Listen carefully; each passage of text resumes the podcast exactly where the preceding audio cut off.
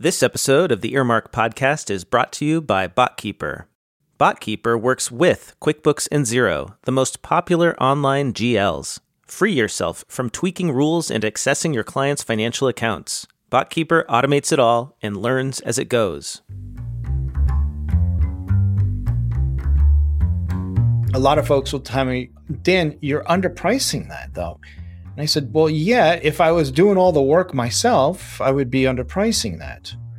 But I'm not doing all the work myself. Right, because you're leveraged to one to 20. I'm leveraged, right? So as yeah. I'm levering my time, I'm able to provide more with less.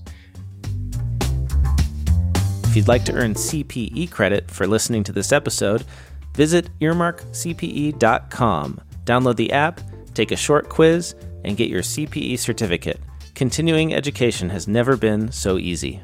And now, on to the episode.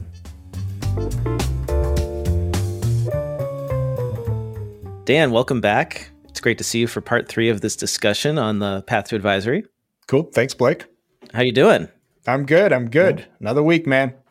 Well, the last two times we talked, we discussed how to scale an accounting firm in advisory through the lens of FP&A productization of that service, what exactly is in it, what is the product that we are delivering as part of uh, a productized finance function. And you use the term finance as a service, which I love. And if you're just tuning in, go back and check out those previous episodes in order to uh, learn about what that is. So, we talked about productizing advisory work, the framework around it, including the annual strategic business cycle, the annual operating plan, the uh, budgeting, the forecasting. And one thing that we have not yet discussed, which is super, super important, is mm-hmm. the staff, the staffing. How do you actually deliver this? Because if we are scaling this, we as partners, as directors, as managers cannot be doing this all ourselves. And that is the the secret recipe or the secret sauce for you anyway if I understood correctly last time, right? Totally. Uh, leveraging people. That's the secret sauce to making money in this business. We mentioned that you use financial analysts, so that's the term you use. The role is a financial analyst, analyst role uh, when it comes to delivering finance as a service. So, I- explain to me the difference between an accountant you would hire in Growth Lab and a financial analyst that you would recruit. They operate on separate teams, they have different roles. Help me understand the difference. Correct. So, when hiring for a senior bookkeeper, a staff accountant, even a controller, I'm looking for someone probably no different than the rest of the industry, someone who has had either five, ten years of actual uh, experience in doing the bookkeeping, the reconciliations, um, can more importantly, I would say, it's also navigating the systems and how to actually integrate them and sync them. For a controller, I'm really looking for someone with more of that de- traditional debits and credits, understands GAAP, maybe some light FASB, work papers, the importance of having supporting uh, work papers for each account on the balance sheet. And then other things such as revenue recognition, accrual accounting, etc. That's a very different skill set than needing someone who, never mind the business acumen or the financial acumen, but somebody who understands cash flow, cash flow modeling, um, obviously has some experience, either academic, mostly academic, around a balance sheet, financial statements. maybe it's a little less about aptitude because um, surely you can take somebody that has an accounting degree or a finance degree, and you can probably train them in the in sort of the world of financial analysis, FP&A. But it has to do maybe more with attitude. Somebody who can deal with ambiguity, has organizational agility, because remember, FP&A is the connective tissue between business strategy and uh, accounting and financial information. Somebody who uh, can see beyond sort of uh, the current state and then can articulate a journey from the current state to future state. But at its core, what's still important, regardless of the role, it's cadence and rigor, right? Cadence, being able to understand workflow, meeting workflow uh, deadlines, and then lastly, around the rigor what is being delivered, how is it being delivered, regardless if it's two or three financial statements or actuals to budget and annual operating plan. I, I like what you said there about the um, what was it? It was curiosity or um, the difference. It, Definitely intellectual curiosity. What's you know, someone who wants to scratch that itch works really right. well. And so you're typically not recruiting accounting graduates into these financial analyst roles. What kind of degrees do you look for? What kind of experience do you look for? So, ironically, we do have one individual who has an accounting degree. Everyone else is everything from econometrics to finance to more general business, depending on the college. Some liberal arts schools obviously don't have a structured business program. And yeah, ironically, the only individual who actually has an accounting background is Corey Cornoyer, who never, I wouldn't even put him in front of QuickBooks. Uh, he spent his entire life in front of uh, spreadsheets and, of course, more recently in front of Jirav. He does extremely well with the details. So he understands the debits and credit and the theory, but what he really enjoys is more of that blue sky, carte blanche sort of opportunity to build a plan, um, tell the story around that plan. So I think it goes back to attitude more mm. so than aptitude, but definitely two different tracks, two different career roadmaps. And where are you going out to recruit?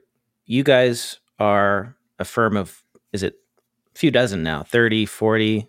Yeah, we're about 28 yeah, so, Q4. So you're in an interesting spot because you're you're not small anymore, right? More than 10 I would consider is no longer small. So you're in the mid sized firms, but you're also not large. So it's hard to compete, I imagine, with some of the larger firms recruiting out of school. Did you say you're you're you're you're not recruiting out of school? You look for folks with experience already? On the contrary. Oh. Uh, 100%. So for FP&A, mm-hmm. it is 100% right out of school. Oh, okay. Gotcha. Uh, maybe one to two years of experience.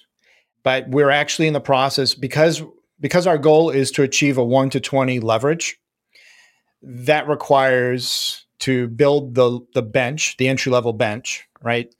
And as we grow and scale, the the hope is, of course, and it's happening because we're seeing it. Um, one or two folks are starting to pop into that uh, uh, into that level, building up the bench so that you can bring these uh, this young talent to the next level, levels such as senior financial analyst, director of finance. I mean, they they have years, 15, 20 years to be a CFO but that's kind of how we're looking at it. So you said one to 20 leverage. Do you mean one staff per 20 clients? So it would be one hour of my time to 20 hours of a financial analyst time. Got it. And then that ratio is obviously lower for the other folks on the team. So exactly. But it's okay. a one to one, I guess, if you're at the bottom of the. So let's talk about then the different, the hierarchy, if you will, of this. Um, so I, so I, I come into Growth Lab. I am a business major, and maybe I've got like some experience doing a little bit of spreadsheeting. I've got enough accounting knowledge to be dangerous, but not enough to be boring. Right? I, I have curiosity, and I have um, that attitude that you said. So, what? Who am I going to be reporting to? What kind of stuff am I going to be working on? What's What's a day in the life of your junior financial analyst? Great. So, if you just recently joined us, you recently uh, graduated from college, uh, you're probably in the junior FP&A analyst um, title role. You will be reporting not on an HR basis, but within the function. You'll be reporting into a senior FP&A analyst and or a director of finance. That director of finance and FP and senior FP&A analyst we'll be reporting into one of the CFOs. In this case, it's either myself, Stephen, or one of our other team members.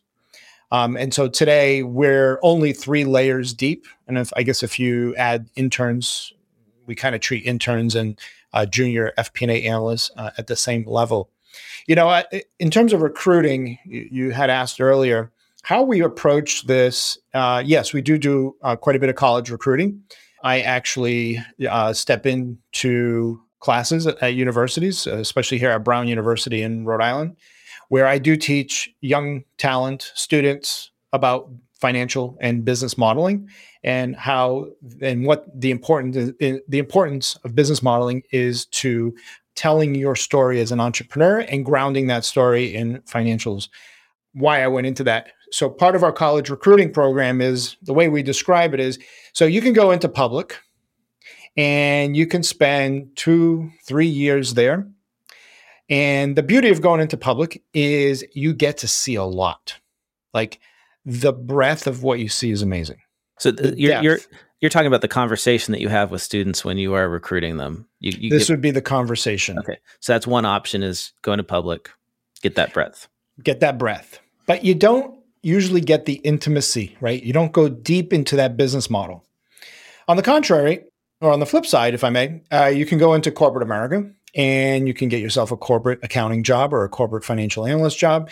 And then chances are you're going to be in that role for one to two years until you sort of move up the ladder but the nice thing about going into corporate is that you get to go really deep with that business model. You get to create intimacy with that environment, but you don't get to see a whole lot, right? And so those are the two sort of two sides of the range. The way we tend to describe the experience, your career roadmap here at Growth Lab, regardless if it's accounting or FP&A, is that you get the best of both worlds. So you're not getting yourself 100 customers and different business models. You're probably going to you're probably going to have actively 10 to 20 different customers, but you get to you get to go really deep with them because of that cadence, right? We're always in contact and we're deep into the business model and also into different functions within the business, regardless if it's HR, capital raising, product development, etc.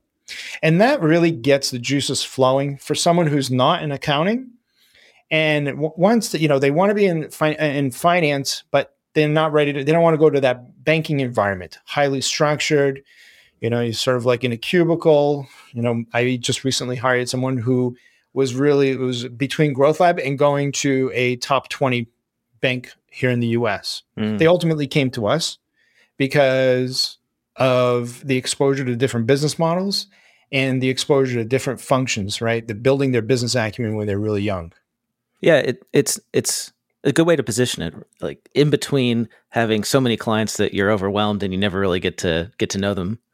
That's public and then often can be anyway um, and then or big public firms.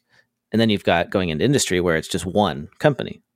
So you're giving them the option to or the opportunity to get to know a, a bunch of different kinds of businesses on to a, go wide a, and deep. Yeah that's great. Okay.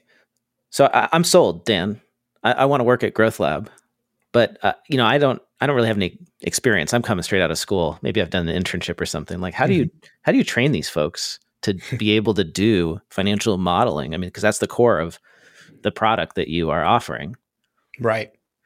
So I took a page out of my own experience when I was in my 20s and I I am very grateful for the exposure I had in my 20s I was fortunate enough to have a career in a management team at multiple companies that allowed me to be that fly on the wall, allowed me to observe and listen, help me build my business acumen.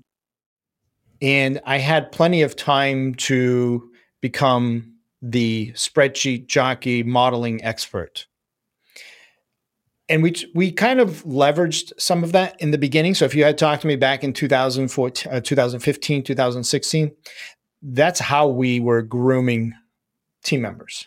It doesn't letting work. them sit in on meetings, learning by observing you at work. Right. Yeah. Letting them sit in the meetings, how we approach things, different scenarios, dealing with, you know, hundreds of different business models, never mind personalities. That was great five years ago. And I don't think I would have done anything different, but I got to tell you, that doesn't scale fast enough. But yeah. because it's very difficult to hire for this type of role, because this type of role, it's either all or nothing. Um, to fill this type of role, you're looking for somebody who has 10 to 15 years of true finance FP&A experience, but yet this type of role doesn't really exist. It exists in corporate America, but you're only dealing with one business model, one customer, one management team. But to find this role, this function, the, you know, the, these capabilities in say a public accounting, it's very difficult to find that. And so we We struggled with that in the beginning, to be honest. And so that's why we defaulted to sort of the more, the longer, more prolonged onboarding process, training and development process, which worked really well for our first two analysts. Today, that's not the case. Today, that now that we have uh, more of a team, uh, we just recently hired two more analysts back in August, September, and they're not partaking in meetings, right? They're not the fly on the wall. As a matter of fact, they're part of a small team, and their number one job is to crank out models under the supervision of a director of finance. And so this director of finance sort of splits his time about 25% focus on this team that their sole job is they're literally in a room cranking out models. The good news is it gets isolated. It doesn't nothing leaves that room without a second, third set of eyes. Now, why is that lever? That why can we actually scale that? Because uh, that's like a three to four month process. I just had a conversation with one of them, and it's amazing what they have learned in two to three months, less than that. Mm-hmm. Well, they're they're getting to build models under the supervision of folks who really know what they're doing. That director of finance, and it's all getting reviewed, and they're getting feedback. And I could see how if that's all you're doing for a few months, you could get really, really good at it. You get really, really yeah. good at it. And it is analogous to how back in 2014, 2015, how we were onboarding young talent to join the accounting and bookkeeping side of the business. Learning by doing. Learning by doing a very discrete, a very discrete set of inputs and deliverables. A very, I used to call it a very short leash, 30 minute, 60 minute leash. And there's always a very high velocity feedback loop. When you say leash, you mean they're going off and working on something, coming back an hour later, and then exactly. some feedback. Got it. Yeah, that's that's a lot better than just letting people go for a few days and hoping that they learn something. and that works great in large companies, right? But not here. Yeah. Well, you don't have the time to waste, I don't right? Have the time. What if they spend three days doing nothing useful? Right. And then you're going to spend a day unraveling it all. Yeah. Right. Okay. So that's the experience. Junior financial analyst. They come in, they learn by doing. They're in the room, they're building the financial models. Uh, and you know, going back to our previous discussions, those business models are really the core of how you build forecasts and budgets that become part of this productized service offering. So it's really important that they learn how to do that from scratch. Right. And they have no exposure to pay for performance, employee comp, strategic, you know, annual strategic business planning. They're sort of just doing it, right? And as time goes on, you begin to open up their exposure to the bigger why. Why am I doing this? Why am I cranking out a five year plan? How is that five year plan part of something bigger? Now you begin to bring them in slowly into that cadence and that rigor, the team to deliver that service to the customer. So that means I take it then after three to four months, they are now starting to be in those client meetings. Exactly. Okay. And who leads the meetings? Is it the senior financial analyst for most of them? I think I remember that's what you said last time. So it's really a function of the package that the customer um, has decided to pursue. If it is one of our f- two first packages, a lower level packages, then it would be a senior FP&A analyst and or a director of finance.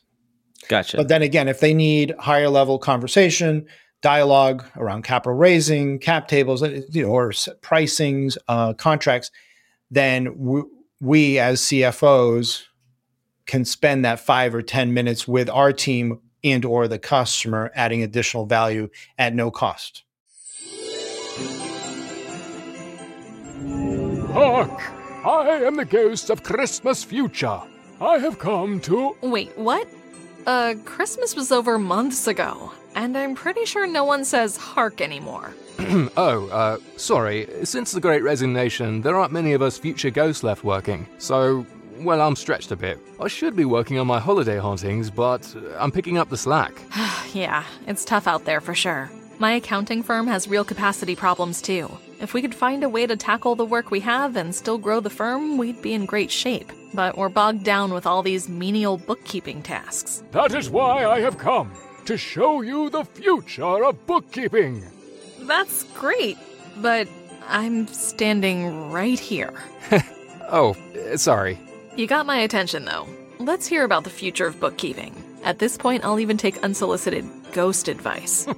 The future of bookkeeping is BotKeeper. It will free your accountants from the chains of data entry, reconciliation, and verification.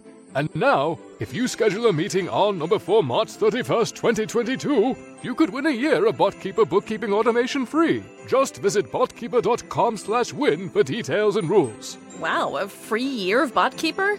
That sounds pretty amazing. But we already have an online GL. Silly mortal. BotKeeper works with QuickBooks and Xero, the most popular online GLs. Free yourself from tweaking rules and accessing your client's financial accounts.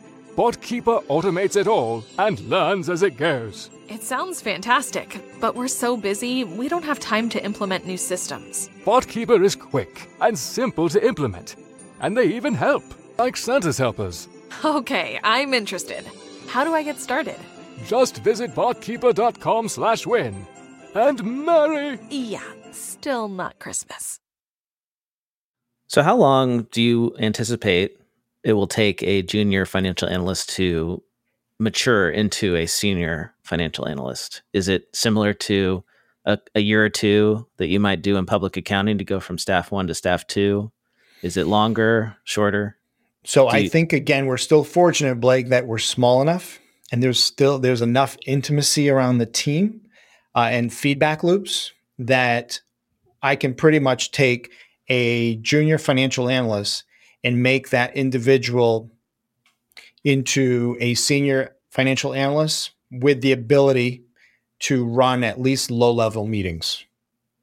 And how, how soon can you do that? 12 think? months. 12 months. Okay. Easy. Gotcha. I would tell you within six to eight months, we've already started cutting the, allowing them to sort of interact with the customer directly, assuming they have the right attitude, right? Well, that's important, right? Because they got to learn how to talk to clients at some point. They do. So sooner, sooner rather than later is probably for the best.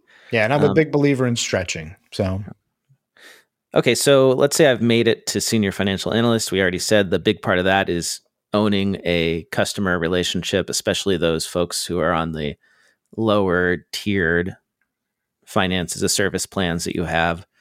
Uh, what else am I doing as a as a senior financial analyst as part of my day to day? yep. Good question. So, first and foremost, you're there for the customer. Oh, and I should ask this too. I'm curious. Uh, you've got the accounting team that does the books, and you've got the finance team that does the the, the planning. How does the customer interact on like a like what's the balance of that on a day to day or week to week basis? Like, does the customer know for accounting stuff I go to this person, for finance stuff I go to my senior financial analyst? Like, how do you? Yeah. I guess yeah. How do how do you how do you handle who gets what? Yeah, and that that's actually the basis of one of the reasons why you know we have taken a big a deeper look into our workflow altogether. But I would say if you are a full service customer, but on the first or second tier uh, without active CFO services, it probably feels a little more like 30, 40% accounting and 60, 70% FP&A. Why? Because the FP&A team has at a minimum two meetings per month with the customer. In the first three months, as we discussed earlier, you got this intricate onboarding process where your customer is connecting with the FP&A team at least once a week to build that model. Whereas on the accounting side, after one or two initial accounting cycles, bookkeeping closes, then that customer goes from the onboarding accounting team to the uh, what I call the recurring accounting services team. And normally it is, you know, obviously one financial close done by the controller or a senior accounting manager. And then behind the scenes, it's either a junior accountant or a bookkeeper that rare, rarely has a, a lot of contact with the customer. So on an intimate sort of one to one, it'd be like one meeting a month on the accounting and two to four on the FP&A side. Got it. Okay, that makes sense. now. FP&A is really like the dog wagging the tail here. Okay, so getting back to where we were going with this, um, senior financial analyst, I'm having meetings with the client. I'm updating their financial model. I'm training junior financial analysts. Maybe they're working on my clients with me. Mm-hmm. Anything else that springs to mind? So you're ta- so you're ensuring that the workflow is accurate, right? You've got the right cadence. You're coordinating with the accounting team if there are any changes. So because you don't have one individual managing the customer relationship and as you know like in business a lot of stuff comes up especially if you're a scaling startup going through capital raising product development customer acquisition like there's a whole lot of stuff happening and there are things that happen on the fi- on the finance calls that aren't really happening on the accounting calls things that are happening on the ops and sales calls that accounting has no visibility into so one of the things like that a senior financial analyst has to do really, really well is making sure that information flow is happening across all teams, not to mention tax and CFO services. Because there are times, I mean, everyone's having multiple conversations with uh, the customer. Got it. So this person, the biggest trick in this in this uh, service level is is yeah, keeping it all handled and stuff not getting dropped. So this this financial analyst person is also kind of responsible for just keeping it all together. Keeping sure it all together. Okay. Got it. Well, there's plenty to do there. That's for sure. Yeah, um, it, builds a lot of the softer skills, right? Yeah. So if you're not coming into this with this is how you do revenue recognition, this is how you close the books. You got to be able to come into this and say, okay, here's a cash flow model or a five year plan that we already know off the bat is going to be wrong, but at least it's like you know the 80-20 rule and then two, you got to make sure that the flow of information like hits all sides of all parts of our team and that it's captured somewhere. So how much am I going to building an FP&A practice? How much am I going to expect to pay for these folks, these roles? Good question. Yeah, what should I offer? What to be competitive, right? I need to offer good compensation, benefits to these financial analysts. How do what can you share with me uh, that would help me do that? So I would say a junior financial analyst that has very limited experience. Yeah, let's say straight out of school. Straight out of school, you're looking between 35 and 50. Okay. And my and voice then, just went down. you're looking well, you know, this, to 50. Yeah. Well, and that actually is, you know, not that far off from like entry level public accounting positions, right? It's, it's, it's kind of similar. And they're they're accepting that because they're going to learn a lot at the same time, right? With the expectation right. of being able to grow in the firm. So once you've you know gotten past your you know twelve month period of learning, like I assume you bump them up once they become seniors. Yeah, I mean, so Blake, one of the one of the risks in our inherently in our industry is you train people and they leave all the time, right? so yeah, it's got to be a balance. Right. So if you know you're going to be spending hours on end training and developing so that they can be at the top of their game in 12 to 24 months, that earnings curve is quite steep. So if you ever seen a hockey stick curve, mm-hmm. yeah, it's my yeah. financial analyst. So the better they do, the more they can make. Right, and then we we actually put them on a corporate uh, bonus program. So our typical senior financial planning analysis uh, analyst will be on a 10% um, corporate program. So 10% of their compensation is is performance based.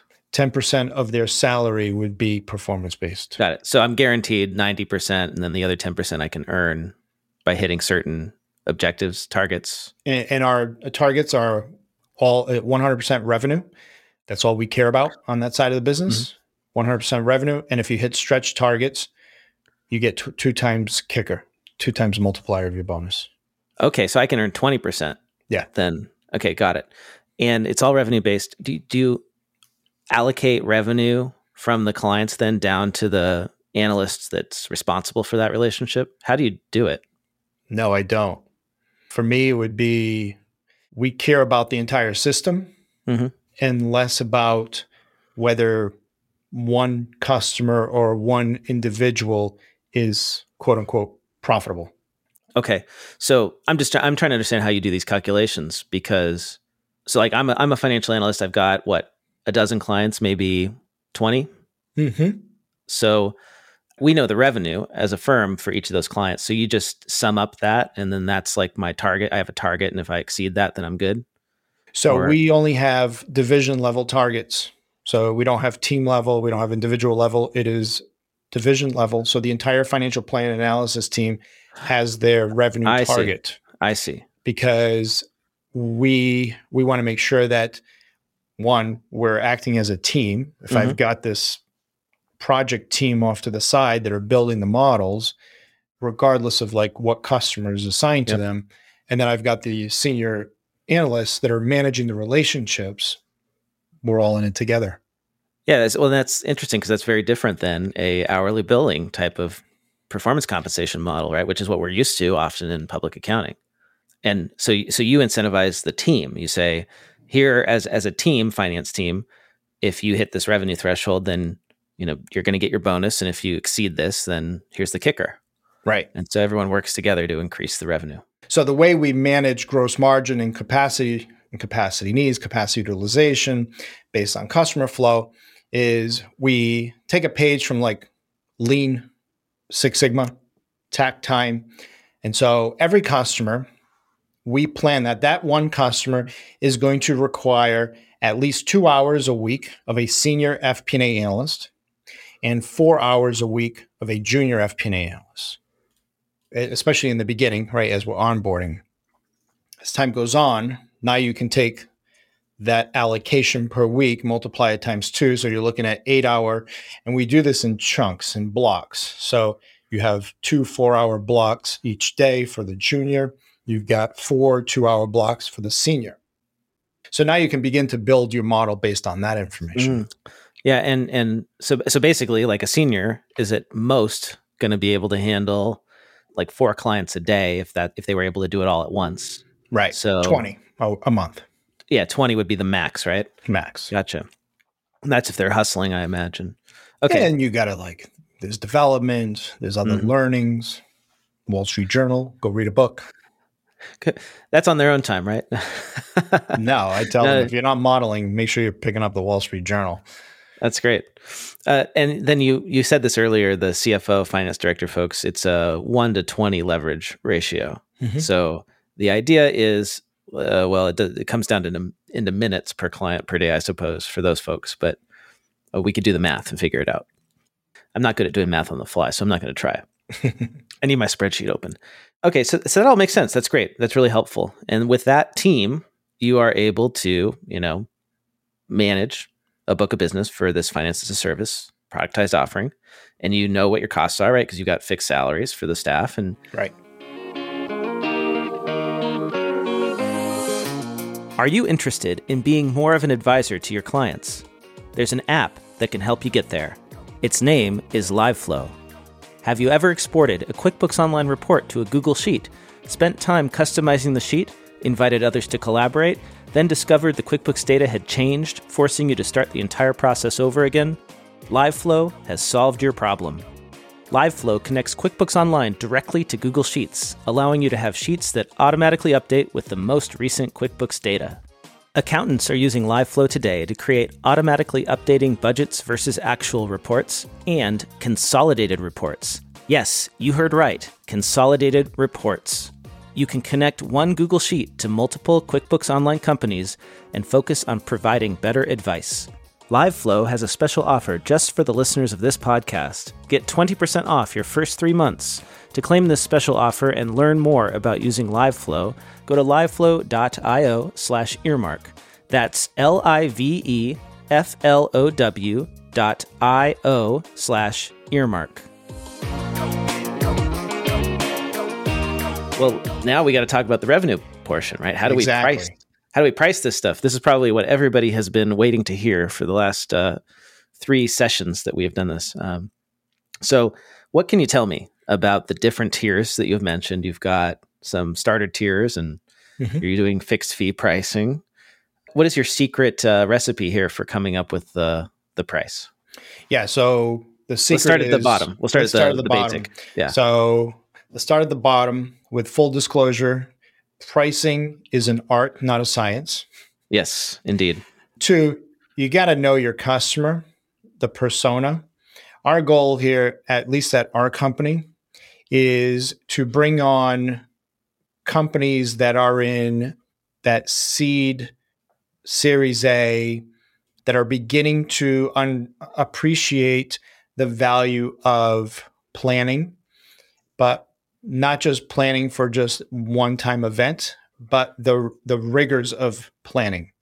And it needs to be at a price point that makes sense to them initially because the FP&A package is truly a hook for bigger and better things later on. Um, so we have priced out our FP&A package one and package two. I, I think the marketing team calls it something else. But for simplicity, you got the first and the second tier, and I believe the first is uh, priced at fifteen hundred, and the second is priced at two thousand. Now, what do I get for that? Well, again, you kind of, you know, you sorry, you said fifteen hundred. Tier one is fifteen hundred. Fifteen hundred for tier one and two thousand for tier two. So that's not not a huge difference in the two tiers. So it's not, but that extra five hundred dollars allows for that additional meeting and the prep work that goes into that additional meeting. So it gives us a little uh, bit of ah. a buffer. Oh, so the, and that's where you add in the finance director, CFO level right input. Not so, so much okay. the CFO level, but no, it allows us it. to more elevated, uh, more elevated folks and additional cadence, cadence, and actually more output. Right, instead of just like uh, investor reporting, now you're talking about budgets, actuals, maybe presentation to the investors, board meetings, et cetera. So you could, without the need to have someone like myself taking the lead on that project, now it's a more of a collaborative effort between the business owner and the business and that team and their team's like finance team. Okay, so let's go to tier one. I'm getting a junior financial analyst, obviously, and I take it I'm getting the senior Correct. Okay, so we got a junior and a senior. No, uh, no higher level folks at that point. Am I right? No, or... but again, we're not the type where if you call, I'm going to charge you every six minutes for the call. But I usually tell folks one, I enjoy speaking to the customers, and two, it's just a great opportunity to do a check in. But no, it does not officially include CFO service. You're not getting the regular check in with no. the CFO, the regular. Got it. It's just as needed. Okay, fifteen hundred a month. Um, let's talk about what else is in that package. Like, what is the product? So definitely a three-year long-range plan with not like an entire a suite of drivers. It's going to be a tighter plan, simplified, um, simplified, and then coming out of that, you're probably not even going to have a liquidity, you know, the capital raising tranches in there but it's a three year plan. Then you get your annual operating plan, and then you get your annual operating plan updated, and you get your rolling forecast uh, every month. That seems and, simple enough. So simplified three year long range plan, but you're not doing the fundraising um, component of that where you know that would mean like okay what if we went out and raised a bunch of money we got a loan all this financing stuff that's complicated scenario planning yeah right this is more just like business as is how will it go over the next three years yeah. And then simplified drivers. So you're not doing crazy revenue uh, forecasting with all sorts of different products and services and whatnot. Yeah. Plain vanilla planning. Got it. And then you get the annual operating plan, which is the budget. That includes then updating that. How often do you update it? Quarterly? Annually? I'm a big fan of updating it once a year in June, as of, okay. you know, for July 1st. And it really allows you to take inventory of the first six months. And if you're bonusing out or paying for performance, people are banking on your annual operating plan, your budget for you to hit your budget. So it's up to you as a management team to figure out what you're going to do to hit that budget in the last six months of the year if you're not on target. And then the last thing is the rolling forecast. And that is basically the financial reporting package, the management reports with the do forecast out 12, 12 months at a time each time you issue? Yeah. Or is six months? Yes and no. It's usually through year end. But through year end. Okay, yeah. got it. But you always so, yeah. capture the outer months, right? Right. And and you're using FP&A software, you're using Jirav, so it's easy to do that rolling forecast in, as part of the regular management reports because it's just feeding in the uh, annual operating plan, right? And the and the forecast. Okay. Yep. All right, that's great. Very helpful. So now at the tier two, 2000 a month, you're adding in CFO. So, yeah, you're or, at, not, not CFO, not adding not CFO. CFO, but you're adding in a more robust staff staffing roadmap. You're adding in some pay for performance comp and dashboards, conversion rates off of your RevOps team or your inbound marketing. you're going deeper into that second derivative of the drivers, not just taking it at face value. You're also that's really interesting. What you said, second derivative drivers, and I know a lot of folks who took calculus who hated it, or probably, you know, their brains turn off when they hear derivative, or or if you took uh, if you had to study that for the uh, CPA exam, accounting for derivatives. Um, good. I never learned that. Good. Never learned that. luckily, it didn't show up on the exam, so I was good. Um, when you say second derivative drivers, like give me an example of what would be a simple driver, and then what would be a second derivative type of driver yeah, situation. So the easiest one would be I expect my revenue to increase by 25%. Okay, great. So that's a CAGR, easy. easy. Yep. But then why? The why begins to unravel, peel back the onion, right? And the why could be, well, I expect to acquire X amount of customers. Okay, great. How are you acquiring those customers? What's the customer acquisition cost? Okay, so now you're going, you're taking it deeper, ba- deeper and deeper into, you know, three, four layers of that original driver, which was I expect my revenue to increase by 25%. Okay, so tier one, tier two. Is there a tier three? There is. And so tier three is where we get into more of the CFO role. So our tier three, I believe, starts at 4,000, and that mm-hmm. includes the second package of the FP&A, layering on a more active CFO role where the CFO is actually meeting with the customer on a on a weekly basis for a half hour, 45 minutes or you know there's definitely going to be meetings once a once a week. Uh, mm-hmm. Uh, reporting requirements are reporting requirements are going to be more robust and you know usually there's a board meeting there's investor report out now, the good news is because a lot of folks will tell me, Dan, you're underpricing that though. And I said, well, yeah, if I was doing all the work myself, I would be underpricing that. But I'm not doing all the work myself. Right. Because you're leveraged one to 20. I'm leveraged, right? So as yeah. I'm levering my time, I'm able to provide more with less. And so, you know, I always say when you hire some of the fractional CFOs, especially like five, ten years ago, and you pay them $1,500 per diem, or you're paying, you know, $300, $400 an hour for fractional CFOs, 80% of the time you find those individuals not really working on business strategy, but, but working on things that financial analysts should be doing, controllers should be doing, doing journal entries, you know, putting together spreadsheets. That's not what you need a CFO for. And so what we have decided and what we have done is we've taken essentially what you would get from a part-time CFO that you have access to four times a month per diem pricing, which could be upwards of $6,000, $8,000 per month. We've taken that and what you get from that, and we've been able to give you the same, but at a lower cost point.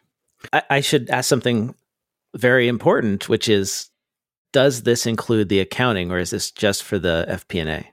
This is just the FP&A. And the reason why it's just the FP&A is I can really templatize if I've got my annual strategic business cycle as my framework, right? That's my guiding light, that's my mm-hmm. beacon. Mm-hmm. And then I've got what I'm going to do, the underlying tasks or work projects that you're going to do either throughout the year or in each month. I can pretty much put a bookmark on that.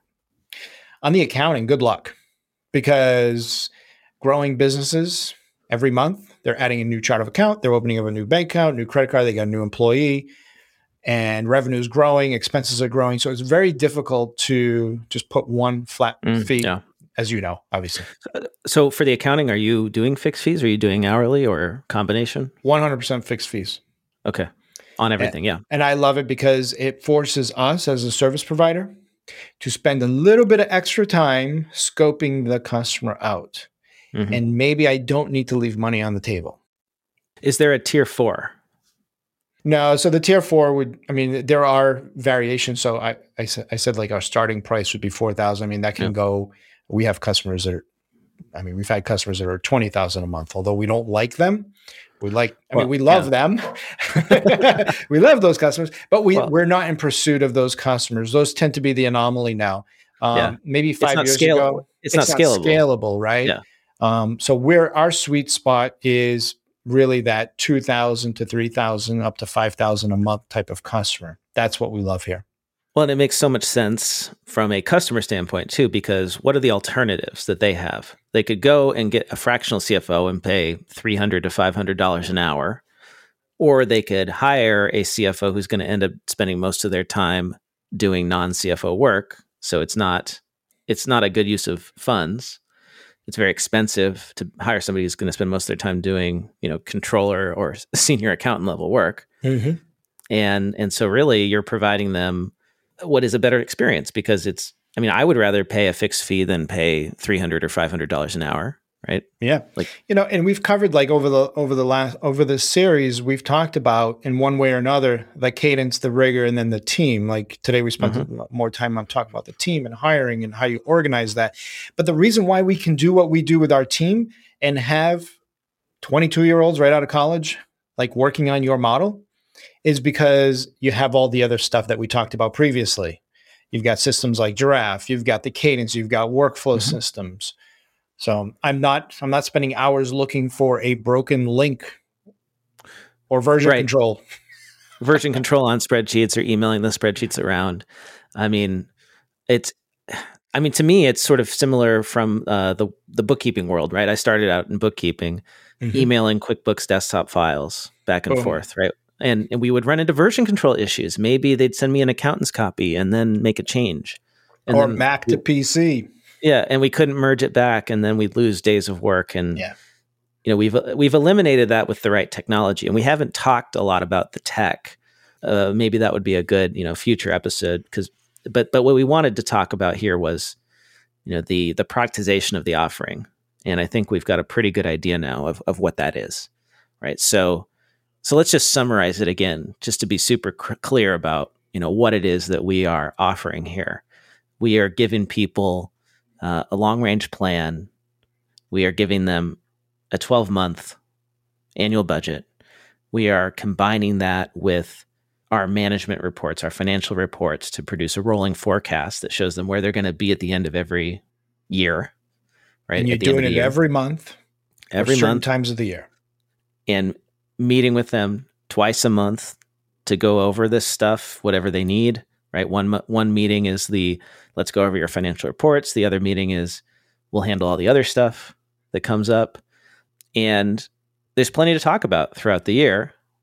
And you, you've got this you know ongoing relationship with folks with businesses that really need this kind of service, that need this help, and can't afford to hire a CFO. So it limits scope creep. so it's how does it what limits the scope creep So I hear from other companies that their biggest challenge is being able to charge to get paid for services, especially ad hoc services that they're providing. If there's Because- one thing that pandemic has shown accounting firms is you got to get paid for the services and value you provide.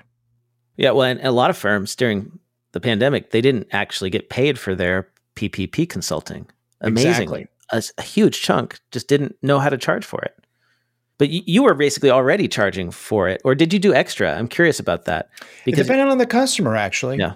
Um, if you were a full service uh, FP&A with CFO customers, we actually did not charge for ERTCs, PPPs. We didn't have to because it was just part of what we were doing. Like we had access to it, Mhm. and so we we didn't charge for customers that were in the higher level packages. We did charge for those customers that were bookkeeping or just accounting or just tax. We did provide we did charge extra. Uh, we did not do success fees though. It was all flat fee. It was anywhere between a thousand and 2500 for a normal ertc and there was a lot of work that went into the ertcs and ppp and more importantly never mind the work it was a strategy in optimizing ppp versus ertc yes yes and a lot of people, they move too quick. And we told all of our customers, do not file for forgiveness until the dust has settled on your payroll for that quarter so that we know what's the exchange of ERTC versus, versus PPP expenses. yeah and i'm sure they appreciated that foresight when when uh, it turned out that you really needed to pick one or the other at least at the beginning They appreciated it. Yeah. They're still waiting for the money though. well, fortunately, our listeners don't have to wait for your insights, Dan, because you have already shared them with us in these past three sessions. So thank you so much. Yeah, no, I appreciate it. Thanks, Blake. Yeah. This was great. Yeah. Hey, if, by the way, if sure. our listeners would like to learn more about Growth Lab and get in touch with you online, where is the best place for them to do that? Yeah, totally. So you can always go to our website at growthlabfinancial.com or you can shoot me an email at dan at growthlabfinancial.com and of course on LinkedIn. Thanks, Dan. Thanks, Blake. Appreciate it, man.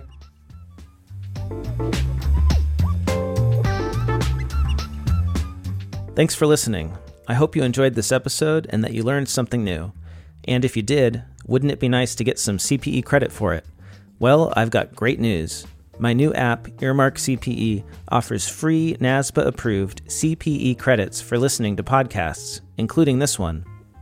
Visit earmarkcpe.com to download the app, take a short quiz, and get your CPE certificate. That's earmarkcpe.com.